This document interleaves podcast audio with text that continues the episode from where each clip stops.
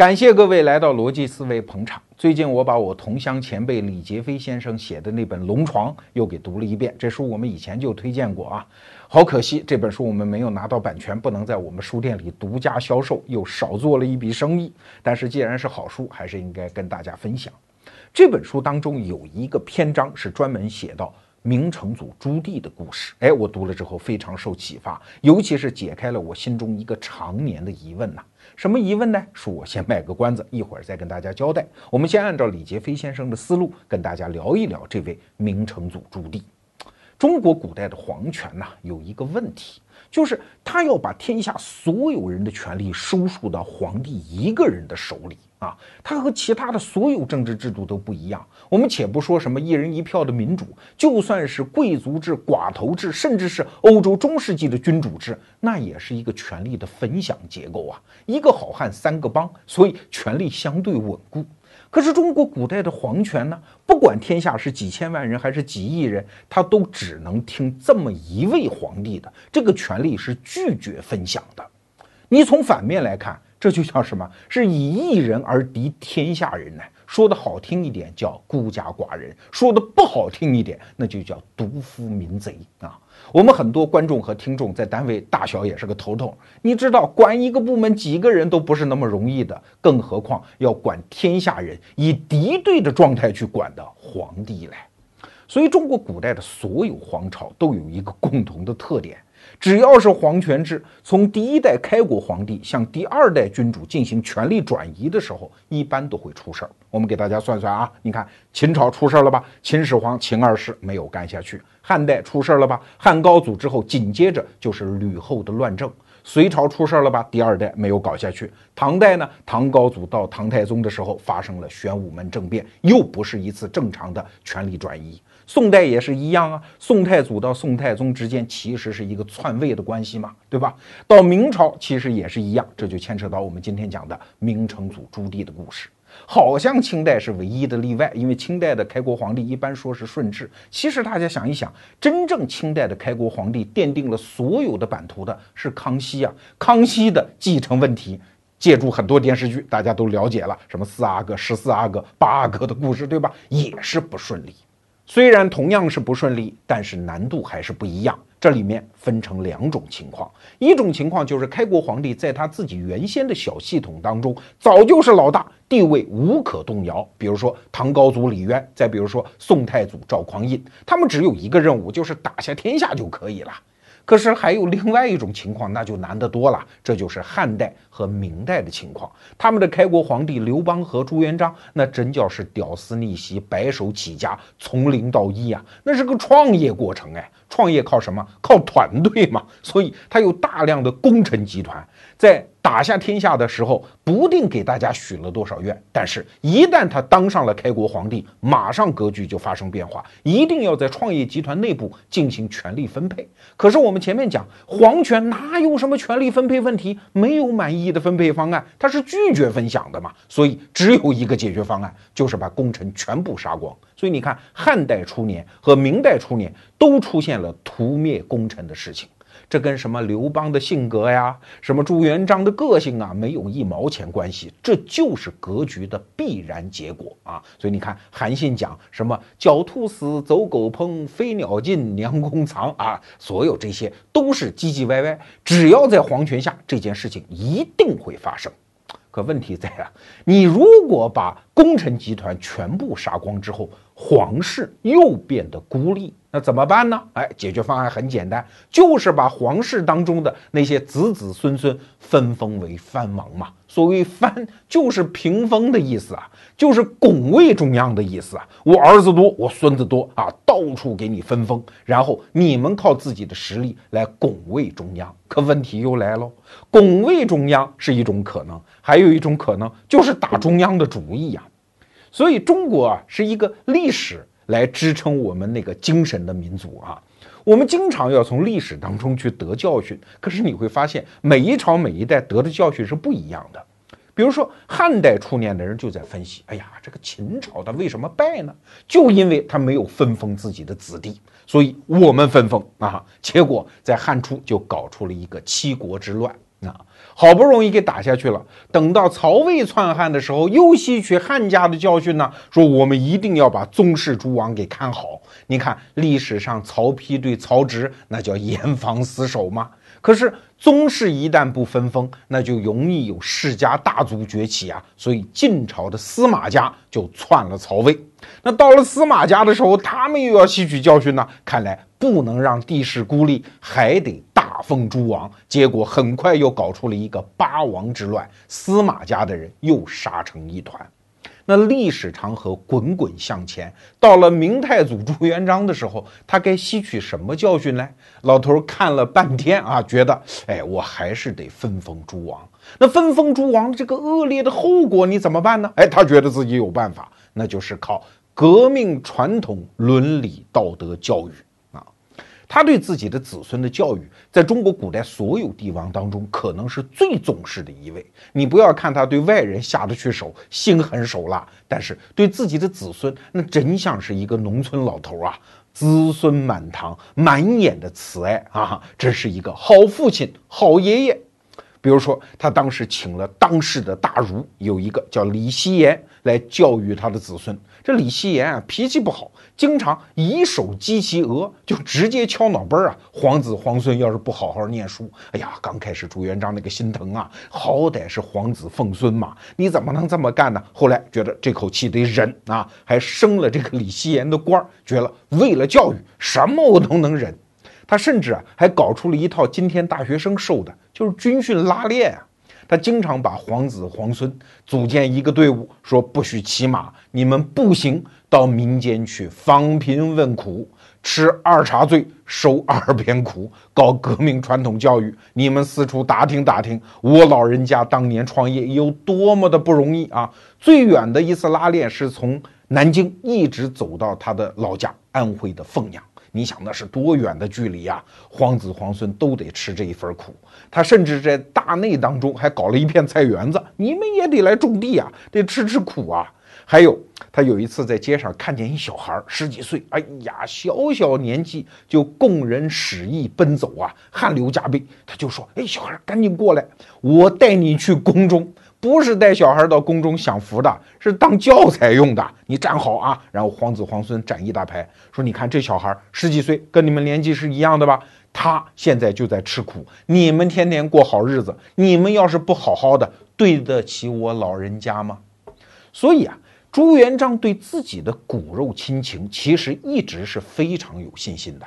话说洪武九年，山西平遥县的儒学训导，就是县教育局局长吧，这个人叫叶伯巨啊。有一天突然心血来潮，给皇帝朱元璋上了一封奏折，说你不能这么分封诸王啊，这会导致汉晋之祸呀，就是汉代的七国之乱和晋代的八王之乱会再现于今天啊。哎呀，朱元璋气得个要死啊！说我这么搞皇子的道德教育，怎么会出问题呢？你这个叶伯巨一定是想离间我骨肉，速带来，吾将手射之，我亲手把你给射死。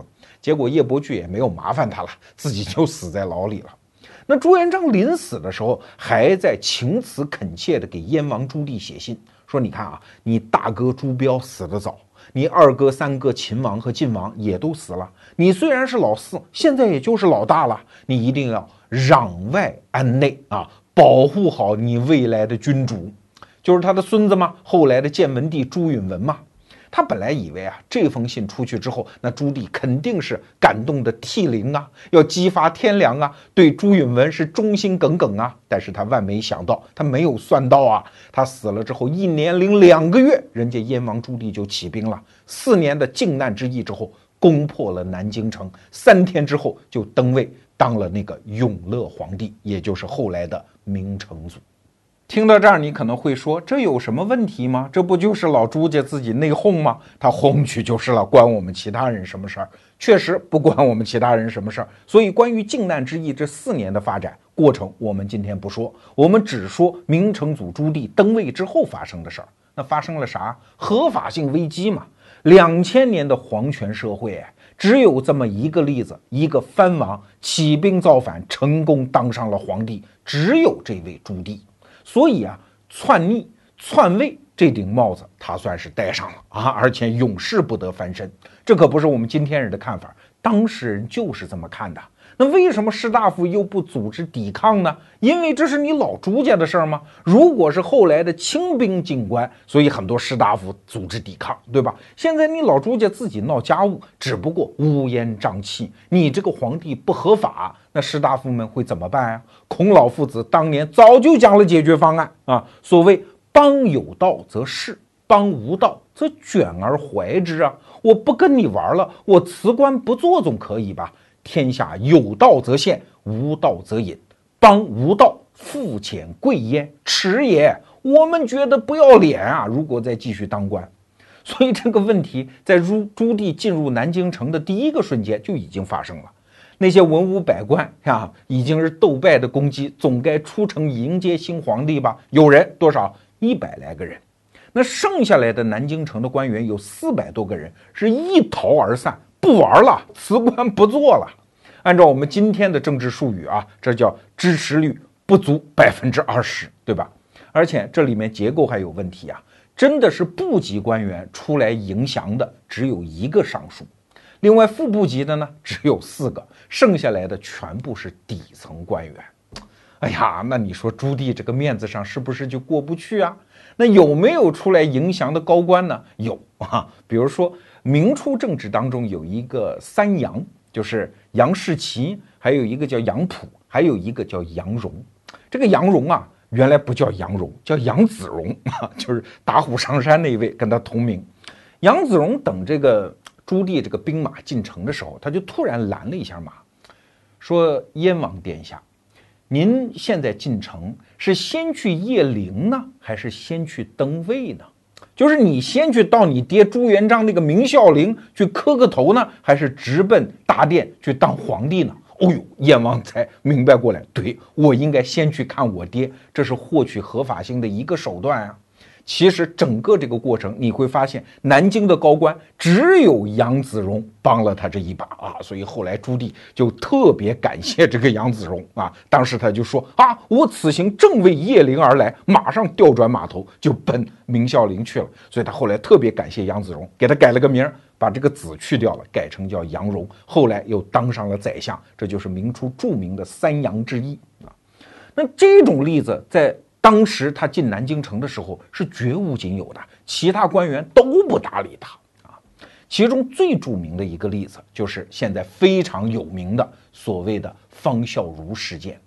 方孝孺啊是当时当世的名儒，所以当时燕王在起兵的时候，他身边有一个谋士，也是一个和尚，叫姚广孝啊，就跟他讲说：“你当。”你打下南京之后，城下之日，这个方孝孺是肯定不会投降的。但是你一定不要杀他，你杀他之后，天下读书种子就绝了。那燕王当时也答应了。后来打下南京城之后，哎，你不是当世大儒吗？所有的文官几乎都是你的门生弟子吗？这么着，我登位的诏书你来起草，就把这个方孝孺给弄来了。紧接着，他们之间就发生了一场对话，这是中国历史上非常著名的一个戏剧场景。方孝孺来到燕王朱棣面前的时候，已经是哭得泣不成声啊，因为他忠心耿耿要辅保的那个建文帝朱允文刚刚自焚而死嘛。那朱棣这边呢，当然要装的礼贤下士啦，走下座位来扶住老先生。先生何自苦也？不要再哭了，伤害自己的身体啊！我这儿有一封继位的诏书，你一定要帮我起草，因为你起草之后，就等于士大夫集团已经认可了我的合法性啊！而且我有一个解释了，我这趟来没有什么恶意，我是仿照古代周朝那个周公辅成王而来，一个叔叔来辅保自己那个不成器的侄子。哎，听到这句话，方孝孺一翻白眼儿：“那成王安在呢？你那个侄子哪儿去了呢？”朱棣说：“哎，他自焚死了嘛，所以我才当皇帝嘛。他要不自焚死，他接着当皇帝嘛。”那方孝孺就接着翻白眼儿啊：“那你说成王死了，那成王的儿子还在呢？朱允文的儿子还在，你为什么不让他当皇帝？”朱棣说：“这你就不懂啦。”国赖长君呐，一个国家一定要有一个岁数比较大的皇帝吗？政权才稳吗？哎，方孝孺接着跟他翻白眼儿，为什么不立成王之弟？朱允文的弟弟仍然在世，你为什么不立他呢？哎，朱棣就没词儿了，合法性危机到此暴露无遗，所以他只好不讲理啊，说此朕家事这是我的家务事，你外人不要管。来，左右拿纸笔来给老先生给我草诏，草那个继位诏书。人方孝孺拿到纸笔之后，直接就给灌到地下了，说：“死鸡死耳，诏不可草啊！”那朱棣那个犯浑的劲头就来了啊，拉出去直接给我剐喽，千刀万剐。那方孝孺后来的下场是什么？朱棣创造了中国历史上的一个记录。一般来说，族诛啊，就是呃抄家，基本上也就是诛九族。但是这一次针对方孝孺是诛了十族，就是除了你的亲戚之外，你的门生故吏朋友，我全部给你杀了，一共杀了八百七十多个人。当然，吃这件事情的挂烙啊，被充军发配的还有一千三百多人。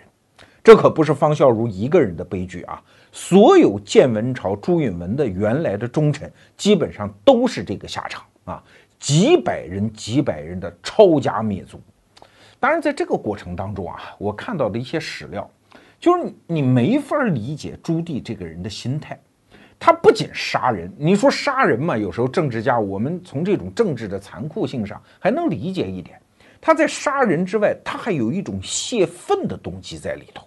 比如说，建文朝有一个忠臣叫高翔，那朱棣当然不会饶了他了，是抄家灭族，人全部都死了，最后留下一点家产。那朱棣说这么的，把他的家产给他的邻居全给分了。哎，你以为这是他对邻居好吗？不然，他还做了一条规定：所有这些分到高翔家产的邻居，世世代代课以重税。为什么要让这些人提起高翔就想骂他，而且是世世代代的骂他？你说这得心里多阴暗的人才能想得出这么一个缺德主意啊！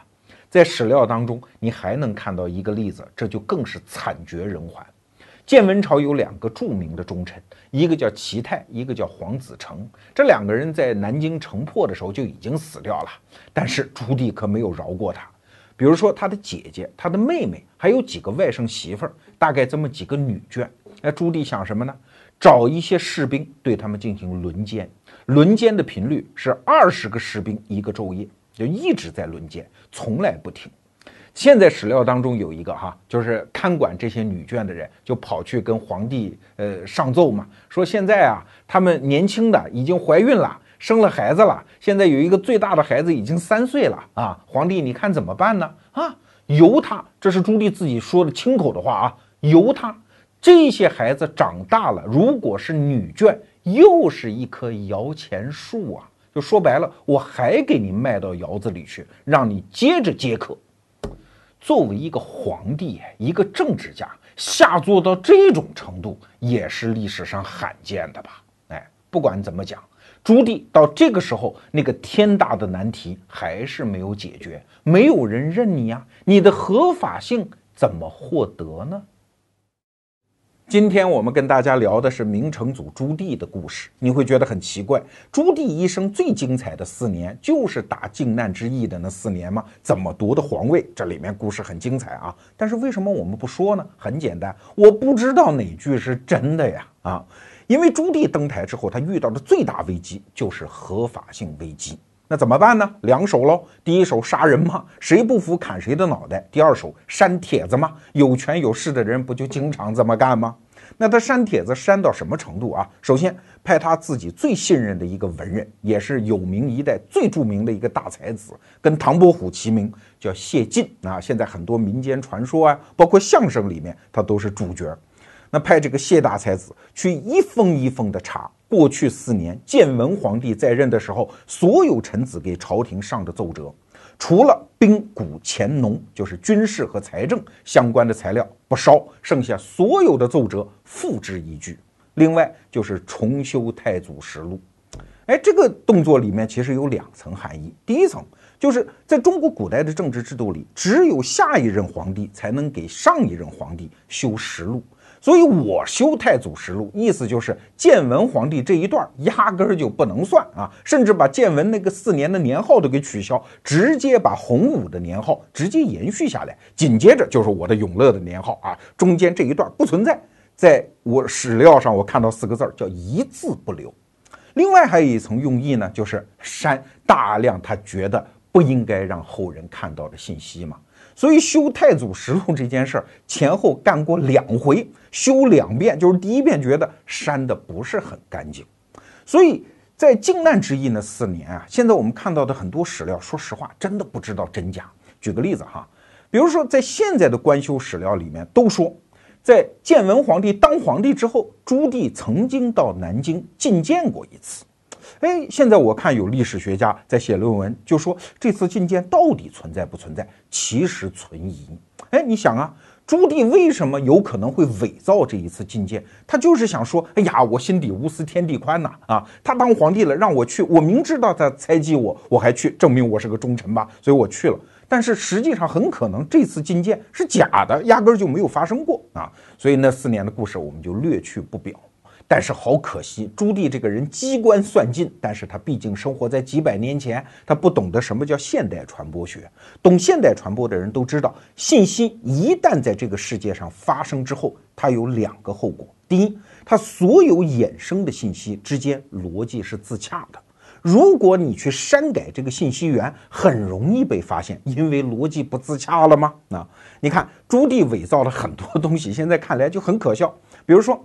他先说啊，自己出生的时候啊，红霞满天，红光满室，对吧？绕屋三天不散，这是古代写史书的时候写一个帝王出生的一个典型的笔法。那请问你生下来你就知道要当皇帝吗？啊，那说明你造反，你是蓄意的喽。但是他又会伪造大量的史料，说我根本就不想当皇帝，是他逼的我啊！你看这是矛盾吧？比如说，他会给建文皇帝和他爹，就是朱标太子泼大量的脏水，说他怎么凶恶呀，不得太祖之心呢？可是，一方面他又会说啊，他就是懦弱，他就是无能，他被人操控啊，是奸臣害了他。你看这个逻辑又是反的吧？啊，再比如说，他又会说啊，这都是建文皇帝逼我们造反，其实没有人想造反，我们都是恭顺，没办法。法嘛才起的兵，可是另外一方面他又会说啊，哎呀，确实很多人想造反，那但不是我想造反。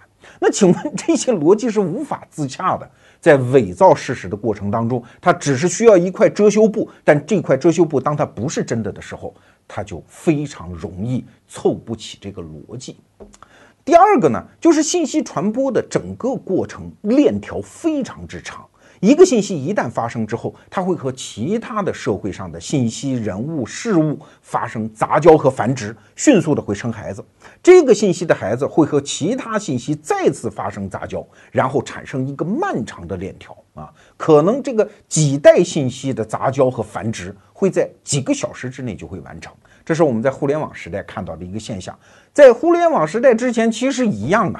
我给大家打一个不恰当的比方啊，比如说有一个人和一个不该开房的人跑去开房了，哎，他觉得这个信息谁都不知道啊，神不知鬼不觉啊。但是你要知道，如果在互联网社会，你去宾馆的路上，你可能要用到滴滴打车哦。那这一段行程是被数据记录在后台的哟。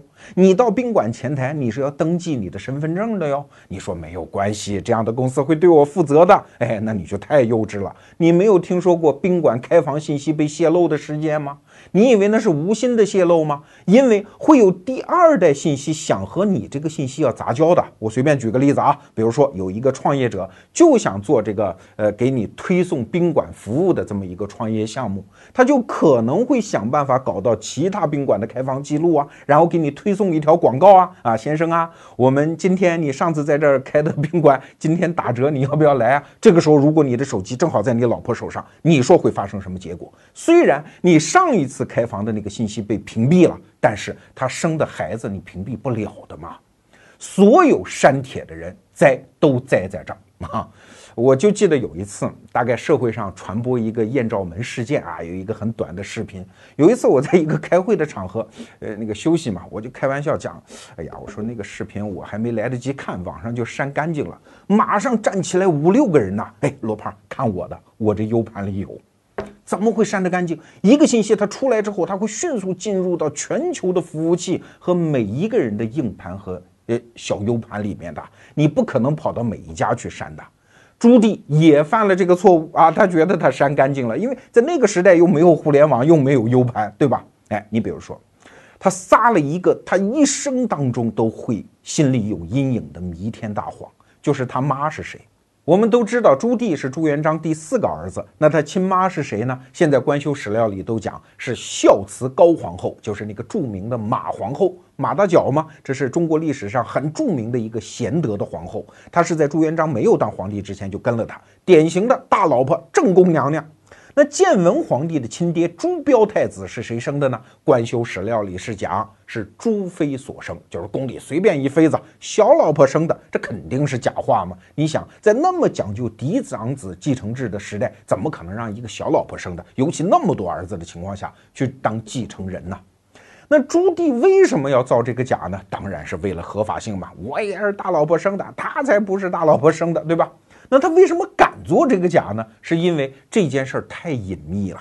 有一句话叫“红墙绿瓦黑阴沟”嘛，宫里的事情就记载那么几张纸，把纸撕了不就完了吗？外面再不准别人说话，过几代人，这假的也成真的了。所以这是最容易做手脚的一个环节。可是朱棣千算万算，还是没有算到我刚才讲的那个信息会生孩子的逻辑啊。南京啊。有一个太常寺，这是一个机构，专门是管皇家的这些统序啊、礼仪啊这些事儿。那太常寺呢，就留下了一本材料，叫《太常寺志》。它虽然没有记载谁生了谁，但是呢，它记载了一个建筑，就是太祖的太庙。太庙里面有一个寝殿啊，就朱元璋死了之后，在这儿接受祭祀。这个寝殿的门平时是不打开的，但是里面立了很多神主牌。就是太祖高皇帝朱元璋在中间，旁边那些什么皇后啊、贵妃啊，哎，都神主牌在旁边。太常寺志里面就记载有一个妃子叫贡妃，啊，就是十字旁加一个贡献的贡的那个贡妃。这个神主牌上就记载她才是朱棣的亲妈，这是太常寺志上写的。朱棣当年删帖子的时候忘了删这个帖子啊，那你想一个建筑的记呃一个记载，他怎么会想到删呢？所以到明代中期的时候，就有人发现，呀，还有这么个事儿啊！那朱棣到底是谁生的呢？有的人就在笔记里记下来了。很多文人士大夫私下就开始有这个怀疑。那什么时候真相大白呢？你看啊，真是报应好还呐！一直到明朝灭亡的那一年，不是崇祯皇帝在眉山上吊就死了吗？大批的官僚就跑到南京啊，这就是弘光一朝。弘光一朝，北方的那些官员来了也没有别的事儿干啊！哎，说有这么一个疑案，我们要不要把南京的太常寺给打开？就是那个太庙的寝殿给打开，看看那个神主牌上到底怎么写的呢？一打开看，一翻两瞪眼，果然有这么一个共妃的神主牌，里面白纸黑字的写着朱棣是他生的孩子啊！所以就破案了吗？但这还不是我想说的重点。一个人呢，只要他违反主流的道德标准，只要这个道德标准你自己认哈，虽然像朱棣这样的皇帝没有任何机制可以惩罚他，但是你放心，这个道德的惩罚力量会在他自己的内心自动完成的。你想，朱棣他也是生活在那个以孝治天下这个主流道德标准之下，哎，你干了什么？你连你亲妈都不认呢？你向子孙万代告诉你是另外一个女子是你妈呀？那请问，那个含辛茹苦把你养大的女子，在九泉之下是用什么样的眼神盯着你啊？那这个眼神真是折磨了朱棣一生啊啊！所以他在位的时候，永乐年间，除了建北京城这个大工程之外，他干了另外一个工程，建了一个叫大报恩寺。报恩呐，他要报恩的，建给他亲妈的，虽然不能明说啊。那这个大报恩寺工程大到什么程度？征发了十万人。是大概从永乐十年开始建，一直建到永乐二十二年，他死的时候都没竣工。而且这座庙规制上大大的破例，很多宫中的规制啊，建筑的标准都用着上去了。他屡次下圣旨，表示一定要破例、破例再破例啊。其实这也是一个信息会生孩子的一个例子，因为在当地人是知道这件事情的。当地人居然把这座庙的大雄宝殿称之为叫供妃殿，哈，说白了，谁都知道你是为你那个不承认的亲妈建了这个建筑，所以你怎么瞒得住？说到这儿啊，我就要解开我在节目一开始我说朱棣的故事给我一个启发啊，什么启发？就是我从小都会怀疑一件事儿，什么叫善有善报，恶有恶报，对吗？我们看到太多的恶人没有恶报，而好人未必有好下场，所以我老觉得这句话有点不对。但是我读朱棣的故事，我突然明白了，恶人真他妈是有恶报的。这个报不是外在的一个什么后果，他一定会用那个东西在内心狠狠地惩罚自己。哎，但是你还千万别以为这仅仅是一种良知上的过不去。错，恶有恶报的最真实的解释是，当你犯了一个恶之后，你不得不去犯另外一个恶，去掩藏前面一个恶。恶一旦开始，永无回头之日，这才是恶有恶报的真实含义。如果不信，我们来看朱棣后面又干了些什么。有的时候，我们看中国历史，真的好感慨，因为从唐宋之后，中华文明就进入了一个下降的通道，变得越来越保守，说句狠话，变得越来越败劣。那当中的转捩点就是明朝嘛。明太祖朱元璋在起兵的时候讲的那叫漂亮，驱除鞑虏，恢复中华。可你恢复了哪门子中华呢？原来的宋朝的那种文化气象和文化面貌，你恢复了吗？你明代继承的是什么？恰恰是蒙古人在元朝搞的那种相对野蛮的一套。比如说，直接在朝堂上把大臣摁翻了打板子，这叫廷杖。跟谁学的？跟蒙古人学的嘛。你看明朝的政治制度，其实沿袭的是元朝的东西，甚至很多官名都是沿袭的元朝。再比如说，明代政治当中有太多非常恶劣的，比如说特务政治，搞什么锦衣卫呀、东厂西厂；再比如说任用宦官啊，所有这些东西，那你说你明朝是一个好朝代吗？如果要从宏观上找原因，你可以讲出一大堆虚头巴脑的东西。如果非要在微观上找一个责任人的话，那对不起，就是他朱棣要负这个责任。那为什么呢？就是因为他原来犯下了一个恶嘛，他篡位嘛，然后他要紧接着犯一个一个的恶来掩盖前面的恶。来，我们给大家推理一下这个逻辑链条啊。首先，我现在篡位了，你们都不吱声了吧？该杀的都杀差不多了吧？那万一有私下还不服的呢，对吧？尤其有一些人，我又找不出他什么毛病、什么证据，但我明知道他就是不服啊。尤其在前朝，他是建文皇帝的忠臣呢，这种人一定要搞掉，怎么办呢？哎，所以一定要扶植一个狗腿子给他当酷吏啊，就是帮他去当这只黑手套嘛，去搞人嘛。哎，这个人很快就出现了，叫陈英啊。这个人朱棣很赏识嘛，把他提拔为左都御史啊，专门当言官，弹劾那些不法之徒。那陈英心里是有数的，跟皇帝之间是有默契的，所以就专门去弹劾叫建文朝的忠臣。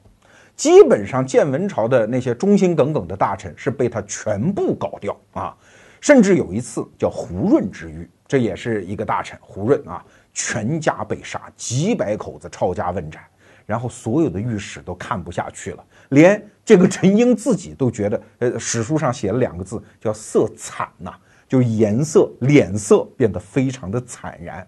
惨然之后呢，拨了拨了脑袋，说了一句话啊，说此辈如果不变成叛逆，吾等为无名啊，就是我不把他搞掉，我凭什么存在呢？你看，这就是典型的黑手套的逻辑。但是如果仅仅在文官队伍当中安插几个狗腿子是远远不够的嘛？文官只能走正常的政治程序，可是还有一些活更脏啊，比如说探查大臣的隐私啊，这就需要特务组织。很多大臣表面上不带出什么，但是底下搞一些小动作、小串联，皇帝也不放心呐。所以朱棣就盯上了一个东西，就是大名鼎鼎的锦衣卫嘛。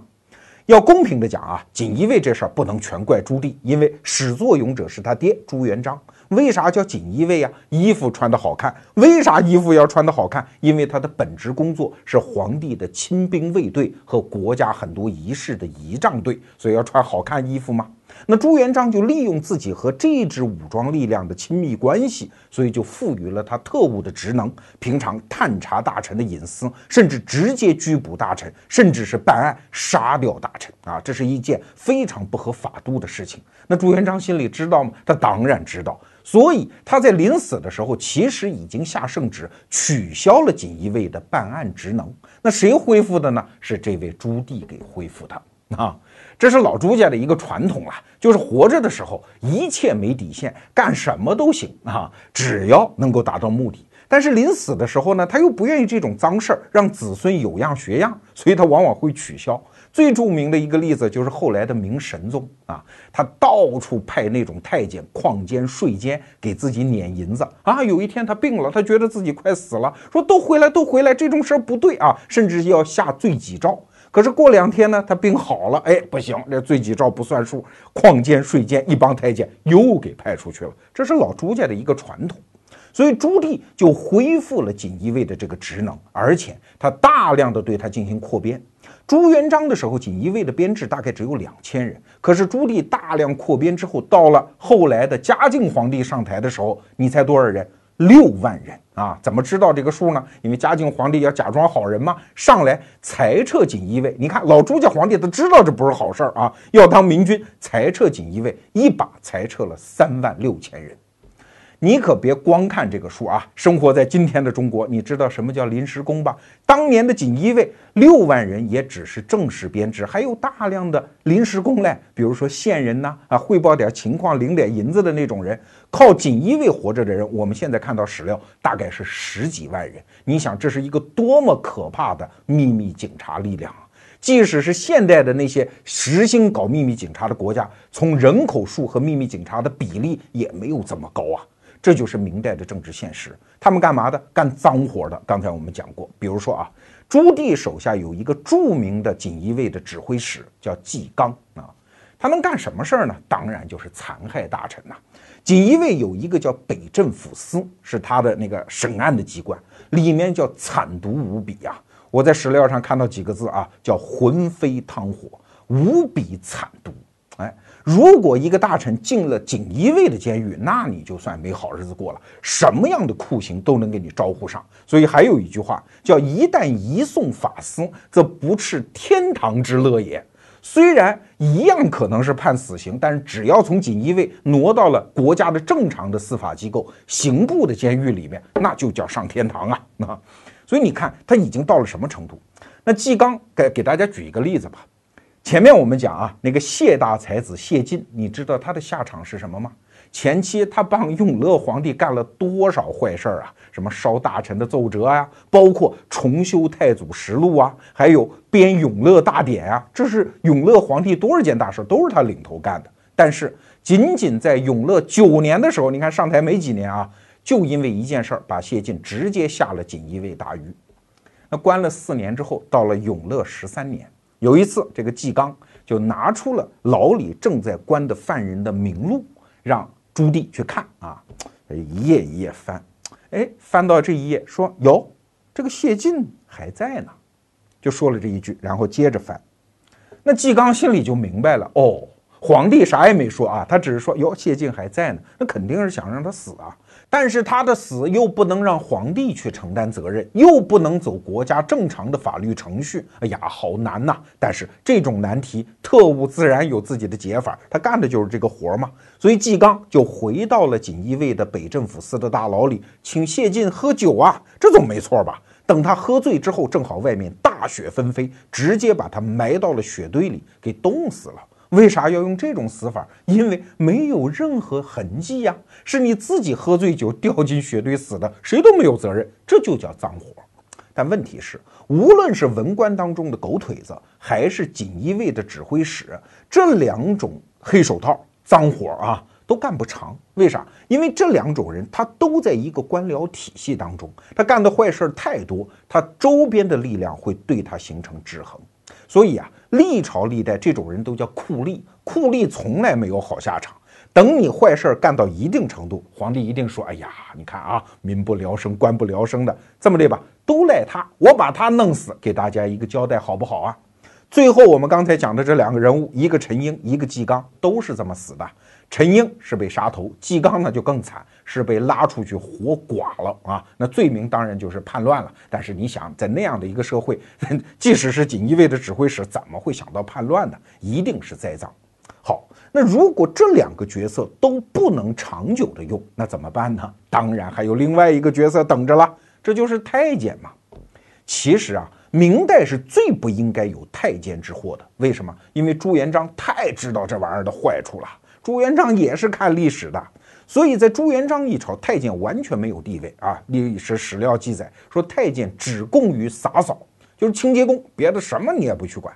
而且朱元璋有一个特别绝的发明，就是不准太监读书啊！你不读书不认字儿，你还干预什么政事呢？而且朱元璋在宫门当中立了一个铁牌，说内官不许干政，谁干政立斩。那为什么立铁牌子？就是给子孙后代看吗？这是一条铁律，谁都不准动。但是朱棣不是这样啊！明代开始启用宦官，从谁开始？就从永乐一朝开始。那为什么呢？有的人是这样解释的：说当年啊，建文皇帝其实管宦官也管得非常严，所以这帮人呢就不服嘛。哎，一看燕王朱棣起兵靖难，哎，我们就当内应啊，所以给了朱棣很多情报。那朱棣当皇帝之后呢，就觉得感恩嘛，啊，要给这帮太监好处嘛，所以就重用他。这肯定是胡扯，人家谢晋帮他的忙帮的多了去了，对吧？这种人是翻脸不认人的，他怎么会感谢太监呢？那为什么？就是因为太监是他的家奴，家奴干那些脏活的时候更加没有底线。唯一合理的解释就是这个解释啊，那。那在永乐一朝，太监达到了什么样的地位？首先啊，已经开始可以认字儿了，可以学习了。他亲手还派了四个太监去读书。到了他儿子，甚至后面的像朱瞻基啊，甚至直接开了一个叫内书房，专门派人教太监认字儿，其实就是开始让太监去干政嘛。所以后来什么王振呐、曹吉祥啊、刘瑾呐、魏忠贤呐，明代一朝是宦官之祸最烈的一朝。为什么？就是从朱棣开始的。那朱棣给了宦官什么样的权利？大概是五大权利：出使，就是到外国啊，那个当特命全权大使；太监啊，叫专征，就是带兵去打仗；监军，别的将领打仗由太监在背后看着；分镇，就是到地方上看住地方官；刺探臣民隐士，就刺探大家的各种情报，当特务。所以在朱棣刚开始搞了一个东厂。后来陆陆续续又搞了什么西厂啊？所有的太监之祸源头就在这里。你不觉得奇怪吗？郑和下西洋的郑和就是个太监啊！明太祖对太监是严防死守，怎么这个时候把这么重要的，既像是军队，又像是出使这么一个重大的任务交给了一个太监呢？这就是太监登上历史舞台的开始。有了这么一个正面人物的郑和，那后面出什么刘瑾呢、魏忠贤就不奇怪了嘛？它是一个逻辑下的产物啊。那说到这儿，你可能会反驳罗胖，你别光给所谓的永乐大帝抹黑呀，他干了多少好事儿，你怎么不提呀？你刚才提到了郑和下西洋是中华民族的骄傲，他还修了《永乐大典》，那是中华文明的昆仑山啊，最大的一本文集呀。他还北征大漠，驱赶蒙古人，南征交趾，就是今天的越南，拓宽了中国的领土。这些好事儿，你咋不说说嘞？哎，一会儿我们就说说这些好事儿背后到底是什么。接着和大家聊明成祖朱棣的故事。不管我们前面说了他多少坏话，又是篡位，又是残忍等等，我们总是可以找出理由原谅他的吧？因为这个人毕竟干了很多伟大的事情啊，比如说四大功劳啊：郑和下西洋、修撰《永乐大典》、修建北京城、北伐蒙古、开疆拓土。一个伟人嘛，一个帝王嘛，干了这些好事儿，干一些坏事儿，三七开总是可以的吧？大家都是人嘛。但是你要重新看这所谓的四大功劳，哎，你会得出另外的解释。今天很多事情我们都没工夫讲了，我们就说说《永乐大典》啊。《永乐大典》编撰呢，实际上就在永乐元年。你知道他第一次编成什么时候吗？永乐二年，一年就干完了啊！只不过那个时候还不叫《永乐大典》，就是一套大类书。但是大家觉得这个东西不过瘾呐，不够那种文化的形象工程的篇幅啊。说重来，从永乐三年编到了永乐五年，大概动用了两千多个人啊，两年就编成了。然后呢，成书之后啊，再清抄一遍，就是誊成那个用郑恺写的那个书。花了一年时间，这个编书的速度，老天爷啊，你可以想象吗？《四库全书》编了十三年，你去问任何一个现在出版社的编辑，编这么大规模的书，一万多册，三点七亿字，两年能干成啊？说白了，怎么编的？就是抄，而且是没有什么技术含量的抄。永乐大典大概涵盖了七千到八千本书啊，抄。后来人说，啊，这是永乐大典编辑多么的宽容啊，一字不改，一字不删啊，不像后来的四库全书删得面目全非。其实什么？为了赶制这样的文化工程，哪有功夫去删？哪有功夫去辨别什么该留，什么该废，对吧？就是一个文抄工的工作。哎，那你说这也是一个功绩啊？毕竟保留了大量的文化。错了，它恰恰是在祸害文化。你想，第一点，一本书如果它在民间是孤本，为了国家这样的形象工程，一定是被官家收走了吧？这本书被抄到了永乐大典里，你还指望它还给民间吗？不可能了。而且在人手抄的过程当中，必然会产生大量的错误啊。但不管怎么讲，书籍保存的风险被中心化、集中化了。那你永乐大典倒是好好保存呢？没有这种中心化的孤本。要知道，永乐大典可不是像现在出一套书啊，印多少万册，分藏在多少个图书馆里，没有，就那么一套，编成之后就锁起来了，再也不会让任何人看到。那你请问，这是传播文化呢，还是禁锢文化呢？永乐大典从最开始的一万一千多册，到了清朝的时候，大概乾隆年间只剩下了八千册。后来英法联军一进北京城，把翰林院给祸害一遍之后，就又剩不了多少了。到晚清的那些官僚，包括有些人坚守自盗啊，比如说那个著名的珍妃，到故宫里去看那个珍妃井，就是被慈禧太后扔井里那妃子，她有一个老师叫文廷式，这个人就是看翰林院的。自己还偷啊！呃，现在民间的说法说他偷了一百多册都卖出去了。直到八十年代，国家图书馆还能从民间收到这种永乐大典的孤本，其实就是陆陆续续被偷出去的嘛。那到最后，一直到现在，永乐大典存世的、藏在全世界各个图书馆里的，总共也就八百册。所以你说明代初年有多少书，而到现在剩下了八百册？请问永乐大典到底是保存的功劳大呢，还是祸害的功劳大？这个账你自己去算啊！但是更重要的一点是，永乐大典其实就是一个文化工程，没有人关心它真正的后面的文化作用。只要这本书修完了，永乐大帝的面子过得去了，没有人关心他。你可能万万没有想到的是，我们现在所谓的存世的永乐大典，其实不是永乐皇帝那一套啊，是嘉靖皇帝这在位的时候手抄的另外一个副本。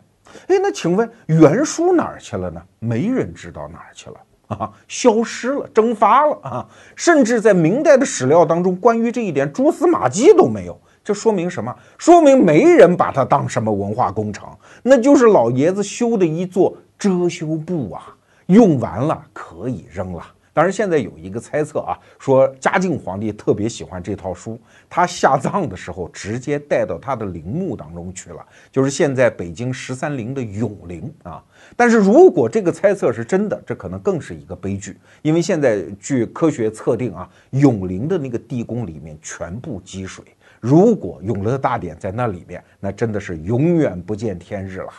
所以你知道这些案底之后，你还会觉得永乐大典是对文化的尊重、保存、发扬吗？哎，它就是一次大的祸害。关于郑和下西洋，我们是到近代化以后，哎，我们觉得中国人也应该在历史上有过那种开放的时代，有过一种海洋的雄心，然后再回去找，哦，发现我们干过一次郑和下西洋的事儿。通过近代人，尤其像梁启超这些人反复的阐释，才变成我们今天理解的郑和下西洋。其实，在明代史料里面，郑和下西洋早就被删得一塌糊涂，甚至当时有文官是主动放火，把他所有的资料全给烧了。为什么？不光彩嘛！你皇帝派个太监到海外耀武扬威啊，其实真实目的是什么？找建文皇帝的下落，对吧？那你这是你说叫个什么事儿呢？对国家、国计、民生、老百姓没有丝毫好处的事情，这就是所谓的郑和下西洋。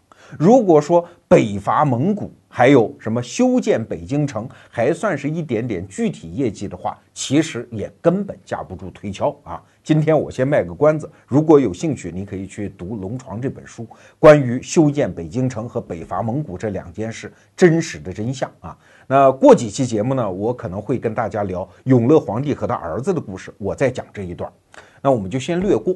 本质上来讲，所谓的四大功劳，其实是什么？就是永乐皇帝因为篡位，他想获得合法性，所以搞出一些好大喜功的面子工程来遮掩自己的那个羞处而已。如果打开这一层遮羞布，你会看到一个什么样的朱棣呢？可以说，在中国古代所有有一定长度的朝代当中，所有这些皇帝当中，朱棣是最最残暴的一个，没有之一。跟他同样残暴和心理变态程度的皇帝，你只能到什么魏晋南北朝、五代十国这种短命朝廷当中才能找得到。他爹也很残暴，朱元璋杀人无算，但是他只有一个目的，就是你不要危及我的权利，我让你死。可是朱棣不仅要让你死，而且非常欣赏你的死法。比如说，在靖难之役之后，很多建文朝的忠臣，那朱棣是用各种文化创意让你死啊。比如说啊，扔到锅里把你炒成一团炭；比如说用那个铁的扫帚把你浑身的血肉给扫光，最后剩下一具骨架。这种死法他也想得出来。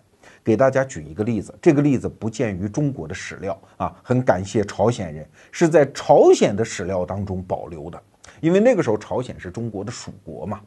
朱棣啊有一个宠妃，这个人是朝鲜进献来的妃子，叫权妃，姓的那个权力的权，他非常宠爱，所以就让他管理后宫的一些事儿。但是哎，有一天就是永乐九年突然死了。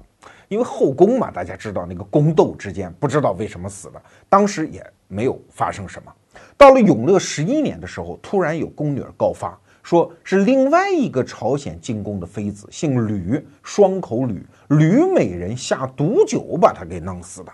当然这件事是不是真的，我们也不知道。但是我们知道的是，朱棣勃然大怒。用炮烙之刑对待这个吕美人，就是用烙铁去烫她，烫了多长时间？整整一个月才把她给处死。这就算完吗？没完。这件事情随后牵扯出将近三千个宫女，她都说你参与了这场阴谋啊。然后所有人全部处死，在处死的过程中，全部用的是剐刑，就是千刀万剐。而且历史记载，每一次施剐刑的时候，他老人家都要亲临现场去观看。我的老天，你想想看，女人呢三千个哎，在那么长的时间里，每天要寡人呢，在皇宫内院哎，他都要亲临观看。就是说，在那些年里面，每天所谓北京城的皇宫就是一个人肉的屠宰场啊。你想想那个场景啊，这是一个心理变态到何种程度的人才会搞出这样的一个场面来？那回头我们再追问，他为什么会变态到这种程度呢？我来推测，就是心理压力太大嘛。最后他已经是一个禽兽，他不是人了吗？那这个心理压力太大从哪儿来的？就是因为他篡位吗？然后他要用一个一个新的恶来掩盖前面的恶吗？最后他不变成禽兽，可能吗？读完了朱棣的故事，给我最大的感悟是：罪恶到底是一个什么东西？过去我们都以为罪恶是我们内心当中的一个存在，表现为我们具体的言行，所以才有两句很轻松的话，说你放下屠刀，立地成佛，只要知错能改，善莫大焉。这就小看了罪恶啊！罪恶哪仅仅是我们自己能控制得了的东西？它刚开始是一个胚胎，然后可以自行成长为参天大树，直到吞噬我们整个人性。而这个过程，你是很难用所谓的意志力让它终止的。我给大家举一个例子哈，比如说，我看到一些调查报告说，三陪小姐，她们不知道自己挣的这个钱不光彩吗？知道，很多三陪小姐都有一个想法。说有一天我挣够钱之后啊，我隐姓埋名，我换一个城市，到谁都不认识我的地方，找一个靠谱的男人嫁了，我开一间花店，开一间服装店，然后幸福的过完我的下半生。现在只是不得已，我做一个必要的恶而已。我今天说罪恶，我事先声明，我不是从任何外在的角度去批判这个职业或这群女孩子，我是站在她自己的生命的角度。一个女孩子现在年轻的时候出卖肉体，对吧？你用这种方式，你以为仅仅是在糟蹋自己的道德感、名誉和身体吗？不是，你是在构建两个东西：第一，自己的内心的认知结构；第二，你的社会关系的结构。这两个东西才是真正的后果，而不是你身体每天承担的那些。我们先看内心的结构。你现在很有钱吧？因为你盈利的能力非常强，对吧？所以你渐渐的就会变成大手大脚乱花钱。第二，你开始变得不愿意去挣那些非常难挣的钱。你以为开花店容易的？那挣上五百块钱难死了。你现在可能一天晚上的小费就够的呀！啊。第三，你变得不相信男人，因为在你这一段职业生涯当中，你看到的都是男人最丑恶的那一面。请问，一个乱花钱、不愿意辛苦挣钱、不相信男人的女孩子，她可能会享受幸福的家庭生活吗？太难了。第二，外在的社会结构，你的社会关系，你信任的人、亲爱的人、仇恨的人。都是身边的姐妹，你看到的最好的人格榜样，那就是那个满脸脂粉的妈咪。请问你怎么断掉跟他们的社会关系呢？我们人类这个物种是群居动物，我们是要跟那些我们信任的人在一起，我们才会获得安全感的。你以为哪一天你突然买一张火车票就走了，那得有多大的内心力量？所以断掉这个社会关系难乎其哉啊！我听一个搞戒毒工作的人跟我讲。说真正在生理上戒毒其实非常容易，就一两个星期的事儿啊，借助药物。但是真正难的是什么？是断掉你吸毒的整个社会关系。你走上这条路不是无缘无故的，一定有人接引吗？包括谁卖给你毒，跟谁一起聚众吸毒。所以真正戒毒其实是戒社会关系。他见过的最成功的戒毒的例子，就是举家从北京搬到海南，绝不允许这个孩子再和原来的朋友交往。才戒毒十年，但是好可惜啊！后来有一次他回到北京，又见到了原来那帮朋友，大家说：“哎，来一口吧！”哎，又抽上了。所以他说：“这是我见过的最惨痛的一个经历。”但是他同时在告诉我们，人做任何一件事情都不仅仅于这件事情本身，你其实是在向内构建认知结构，向外构建社会关系。我们再来看朱棣这一生啊，他干了这么一件事儿。于是他内心必然要变得越来越残暴，对这个世界越来越仇恨，他才有可能支持他把这个恶做下去。在外，他就必须去构建一堆败劣的社会关系，他要去任用奸臣，他要去任用酷吏，甚至要启用太监。难道他不知道主流意识形态和道德标准是怎么看这件事情的吗？他真的知道，但他真的是没办法。他穿上了这只红舞鞋，他真的就停不下来吗？啊，所以我记得冯仑先生在他的一本书里写到过，我以前节目也讲到过啊，两种人生你自己选，一种三陪小姐，在十几岁的时候，十八九岁的时候，你已经达到盈利能力的高峰，但是一生都是下坡路，因为你的起点是你内心都接受不了的一个恶。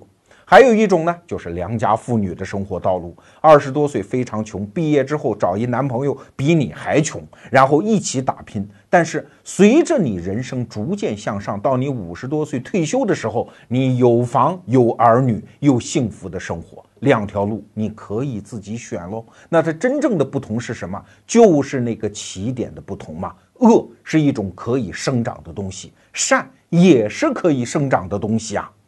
所以啊。我很多年前第一次接触到佛门的一句话啊，叫“凡夫为果，菩萨为因”。刚开始觉得好难理解啊，现在从今天我们讲述的这个角度，你就可以理解这句话呀。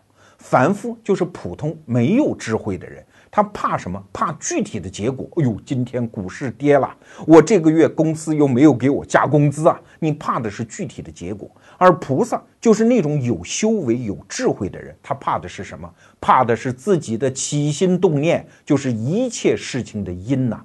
一旦一个恶从你内心生长，并且变成具体的行为之后，根本就停不下来。